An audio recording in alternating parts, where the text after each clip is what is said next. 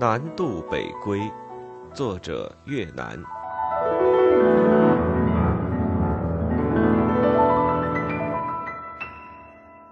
本专辑只朗读书中注解，欲听全书正文，请移步其他专辑。注解五十五。一九二七年一月十日，清华国学研究院举办欢迎李济、袁复礼二人山西考古发掘成果茶话会。吴宓并不在其中。此次茶话会没有吴宓在座的原因，是由于吴以慈研究院主任之职，由梅贻琦监理。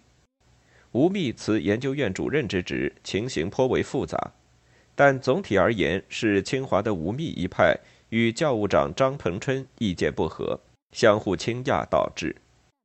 当时的张彭春与胡适、赵元任等庚款二届留美同学往来密切。与学衡派成员或支持学衡派者，则呈对立状态。想当初吴宓进清华，乃学校正急需人才之时，且是曹迎祥校长一手促成。作为教务长的张彭春与报得大名的胡适都不好从中作梗，于是乃有了吴宓顺利到来并成为研究院主任的机缘。但自吴主持研究院工作后，情形就变得复杂微妙。校长曹迎祥在行将出国之时，见张以自代，因长期在校政施教方面不和，吴宓和张彭春彻底决裂，成为势不两立的冤家对头。由于派系成见，吴与胡适、赵元任的关系也越来越生硬。当时深受校长曹迎祥器重的张彭春，正在青云直上，一飞冲天之际，并不把吴宓放在眼里。并认为吴宓的为人为学是不值一提的，在人前人后很不应该的表露出轻视的意味，这一点从吴宓的日记中可以看出。一九二五年十月二十二日，吴宓出任国学研究院主任不久，正在志得意满之际，受邀为清华普通科学生做文学研究法讲演。万没想到的是，讲完之后却被张彭春借机当场讽刺戏弄一顿。为此，吾觉得自己空疏虚浮，毫无预备，书字溃惨。张仲树结束之词，颇含积善之意。密深自悲苦，原秘境监理事务，大访读书作文，学问日荒，实为大忧。即无外界之刺激，亦决当努力用功为学，免之免之，勿忘此日之苦痛也。言辞中现出吴宓的书生本色，也透出他处境的尴尬和内心的痛苦。一九二六年一月十九日，在校长曹云祥主持下，清华学校校务会议举行临时会议，讨论研究院事务。张彭春和赵元任、李济主张研究院只任专门研究，不容纳普通国学。赵元任同时主张，研究院为大学院，先办国学。酒后乃设科学等等。吴宓在梁启超的支持下，异议力争。王国维出无意见，后亦复章。校务会议最终否定了吴宓的意见。研究院同学会代表全体师生为此发表宣言，以破坏研究院等语句对张彭春等给予指责，同时指责吴宓保护研究院不利，在全校师生中引起震动。在双方的挤压下，心情焦虑的吴宓被迫表示提出辞职。这个时候，吴和张两个派系的矛盾已发展到不可调和的地步，其情势不是鱼死就是网破，绝无缓和并肩共事之可能。吴在表示辞职的同时，张鹏春的所作所为也引起了校长曹迎祥的警觉，与吴派盟友和研究院学生的强烈不满。借此机会，吴派联盟决定实施绝地反击，一举将张彭春斩于马下。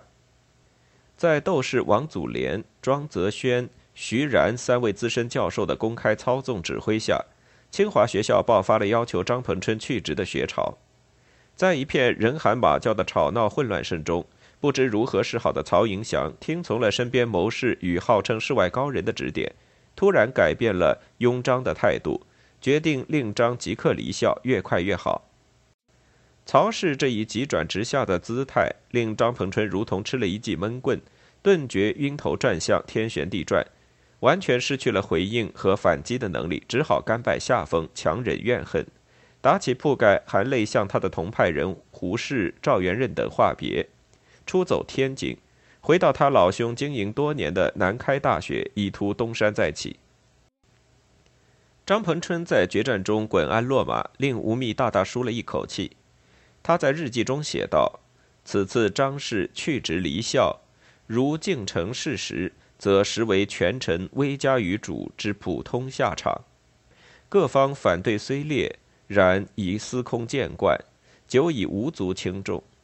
此次去张，纯由校长自决，而校长之为此，必自有不得已之原因。”或原大权旁落，恐驾驭为难；或张竟有图谋去校长而代之之举动，为所觉察，故而出此。诸人之谗言以及宴会表示，不过是凑其机。校长亦乐于服从而利用之耳。就吴宓的性情言，在学术教育界中，算不上一个热衷于派系斗争的人，只是偶然卷入了这个圈子。所谓人在江湖，身不由己。但吴毕竟不是个糊涂人，得胜之际也心生惴惴，自起反思。一九二六年一月二十七日，吴在日记中写道：“念密初无与人为仇之意，唯此次倒张运动，竟以研究院事件及密之辞职用为导火线，作为张氏大罪状之一，则密所不及料，亦无数洗清者也。”平心而论，张君种树，实有胜过诸人之处，允称清华办事唯一人才。密之卷入与张氏为敌之党，实亦不得不然者也。中立而不以强灾骄，密庸碌愧无能。直至此时，则更不能完全置身事外，而不与敌张氏者敷衍。语云：“在山泉水清，出山泉水浊。盖若出身任事，卷入政治，则局势复杂，不能完全独立自主。其结果，不得不负结党之名，亦不得不为维新之事。此可谓吴氏一段切身体会领悟的惨痛经验。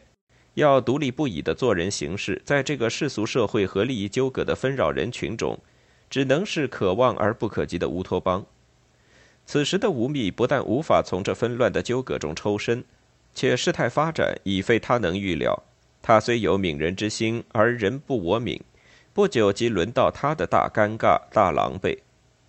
一九二六年二月四日，张鹏春离校当天，在胡适派与张的铁杆心腹合力鼓动组织下，清华部分师生集会游行，强烈要求学校当局挽留张氏。并对校长曹云祥是否包藏私心大加指斥攻伐。至次日，集会师生强迫校方命所谓反张元凶王祖廉、庄泽轩、徐然三教授立即辞职，否则此事将继续闹下去，不达目的绝不罢休。被列为陪凶的吴宓此时正居于城内，得到心腹报告后，顿感大事不妙，遂决久驻京中以避内朝焉。二月二十一日，清华学生贺龄、张英龄、陈全向吴宓报告，言昨晚学生评议会又议决驱逐曹校长。三月六日，清华校务委员会在研究清华学校组织大纲时，国学研究院原办学宗旨中有几条被改变或裁撤。这一天，吴宓记道：“唯念去年三月六日研究院中英文章程。”方在大学筹备会中通过，而今年此日复在委员会之组织大纲中取消之，由我做成，复由我手破坏，我乃如杀身自焚之蝉儿。因为顾大局，希望全校改良，协助钱端生、孟宪成诸君，并愿以身作则之故，乃自在委员会中将研究院主任之职位取消。如此高尚之心情，谁复谅解？同意裁撤研究院的办学宗旨，是校方向张鹏春一派的妥协，而研究院的学生又因此质问吴宓：身为研究院主任，为何不为研究院争利益？云云。三月九日和十日，研究院学生出面约吴宓在教室谈话，双方不欢而散。十一日，研究院学生会派吴其昌和杜刚柏作为代表向吴宓递交要求其辞职的埃德美敦书。吴进退不得，乃以研究院之性质及发展方向，以与密所持之国学研究院之说完全反背为由，向校长提出辞职请求，并另抄一份送交研究院学生会。曹英祥正为张鹏春辞职出走之事被部分师生搞得心烦意乱，见吴自动送上门来，正好借此机会给吴一刀，以平息张派愤怒。于是。曹英祥不但立即批准了吴的请求，还把吴调离研究院，安排到大学部外文系任教授。研究院事务由曹本人监理。在中国现代学术史和教育史上留有光荣一面的清华国学研究院，是吴宓生前身后久被人赞誉的辉煌，但最后还是被迫辞职。从吴留下的日记可知其此时的心境。同时也显出，即便如学术重镇之堂堂清华，乃至象牙之塔国学研究院，亦并非理想的圣洁之地。此时的吴宓，就是在这种矛盾和相互倾轧的处境中，搞得心神憔悴，最终如他在日记中所言，如杀身自焚之蝉儿，以自己的手结束自己的事业。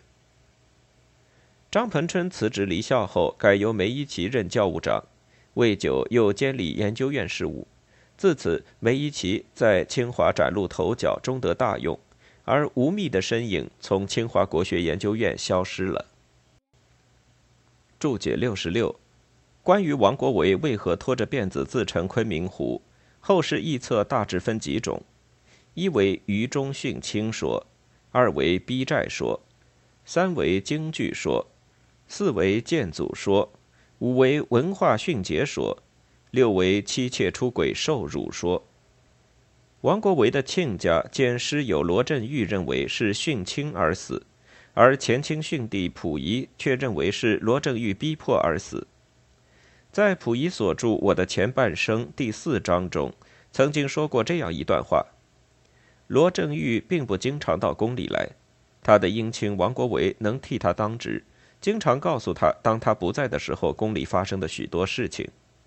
王国维对他如此服服帖帖，最大的原因是这位老实人总觉得欠罗振玉的情，而罗振玉也自视这一点，对王国维颇能指挥如意。我后来才知道，罗振玉的学者名气多少也和他们这种特殊瓜葛有关。王国维求学时代十分清苦，受过罗振玉的帮助。王国维后来在日本的几年研究生活，是靠着和罗振玉在一起过的。王国维为了报答他这份恩情，最初的几部著作就以罗振玉的名字父子问世。罗振玉后来在日本出版轰动一时的《殷墟书契》，其实也是窃据了王国维甲骨文研究成果。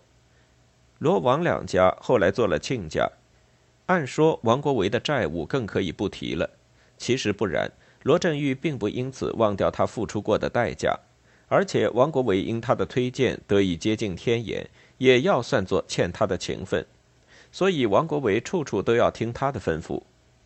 我到了天津，王国维就任清华大学国文教授之后，不知是由于一件什么事情引的头，罗振玉竟向他追起债来，后来不知又用了什么手段，再三的去逼迫王国维。逼得这位又穷又要面子的王国维，在走投无路的情况下，于一九二七年六月二日跳进昆明湖自尽了。溥仪在不知是由于一件什么事情引的头一句后，加了一个附注，注云：“我在特赦后听到一个传说，因已无印象，故附记于此，聊备参考。”据说少英曾托王国维替我卖一点字画。罗振玉知道了，从王手里要了去，说是他可以办。罗振玉卖完字画，把所得的款项一千多元，作为王国维归还他的债款，全部扣下。王国维向他索要，他反而算起旧账。王国维还要补给他不足之数。王国维气愤之极，对少英的催促无法答复，因此跳水自尽。据说王遗书上亦无“再辱”四字，即只此而言。因溥仪的名声和特殊地位，在后世流传的诸种说法中，以罗振玉逼债而死说影响最大。这一逼债说后来被郭沫若著文加以肯定并传播，遂成为王氏之死诸说中主流观点，并为时人广泛采信。另有史家商臣作提出王国维妻妾有外遇，王氏不愿受辱而一死之说。此说由于为尊者讳之故，含有见于文字者。罗振玉之孙罗继祖主编《王国维之死》一书，所引商臣作之说语音不详，只有忠构不可道一句。罗继祖理解为亲戚之间的矛盾，似不符合商氏本意。常任侠一九四零年一月十二日日记载：臣商希勇及商臣作来，留其在舍午餐，杂谈男女琐事。商云。王敬安及王国维以富有外遇，故愤而自杀，未知信否也。后世有研究者认为，溥仪只是道听途说，任意捏造事实，卖画之事纯系子虚乌有，罗振玉逼债之说难以成立。商臣做妻妾出轨受辱之说也不大靠得住。从王国维遗书上的“五十之年只欠一死”。经此事变，亦无再入十六字可以看出，他的死正如陈寅恪所说：“凡一种文化直衰落之时，为此文化所化之人，必感痛苦。其表现此文化之成亮愈宏，则其所受之苦痛亦愈甚。待既达极深之度，待非出于自杀，无以求一己之心安而易静也。”陈氏之训文化说与梁启超之论王国维死因相接近，因而陈氏之说最为接近本真，亦多为后世研究者赞同。注解六十九。关于为王国维立纪念碑情形，有一插曲。据时在清华国学研究院就读的研究生戴家祥回忆，王国维投湖自尽之后，一九二八年初冬，研究院同学会更选。最后选出宋玉佳为会长，吴其昌副之，戴家祥为文书，姚明达任会计，然后决定为王国维立碑纪念。为此，梁启超捐五百元，陈寅恪两百元，马衡一百元，新任校长严鹤龄二十元，李济二十元，大多数教授、讲师、助教及学生都捐了款，共得银三千元。碑由陈寅恪撰文，马衡书单，梁思成设计，于一九二九年夏树立于清华园工字厅东南土坡之下。前书海宁王敬安先生纪念碑，碑为陈氏撰文。当时只有赵元任和助教杨某一文不明，他们是另有看法的。赵元任对王国维有何看法或成见，戴家祥并未明言。但从当时的情形看，老实到像火腿一般的王国维并未参加清华派系斗争，平时亦不好自命不凡、盛气凌人。究竟何时何地与赵元任产生过节？或许如吴宓所言之情形。一九二八年三月二十三日，吴宓日记写道：“戴家祥、姚明达持捐册来，欲强密捐助研究院学生为王敬安先生立纪念碑经费。”且为密西为研究院职员，亦当捐助。云云，密极不赞成此举，又愤若辈之无礼，但含忍之。晚七至八时，访陈寅恪，托其晚告彼等，言密家庭负担重，又常捐巨款于学衡，故不克捐助。云云。查吴氏日记，内有大量施舍金钱与朋友同学的记录。如吴方吉、王尧成、毛延文等，用他的金钱都是千元以上的大数；而张新海、张英玲、胡征、高代华等学生辈也常向吴借钱并得到资助。但吴宓此时在金钱处置上却显得很不近人情，亦很不明智。尽管戴家祥、姚明达辈不尽懂礼数，言语中引起吴之反感，但此事非彼事。看在王国维临终托孤的份上，亦应略尽绵薄。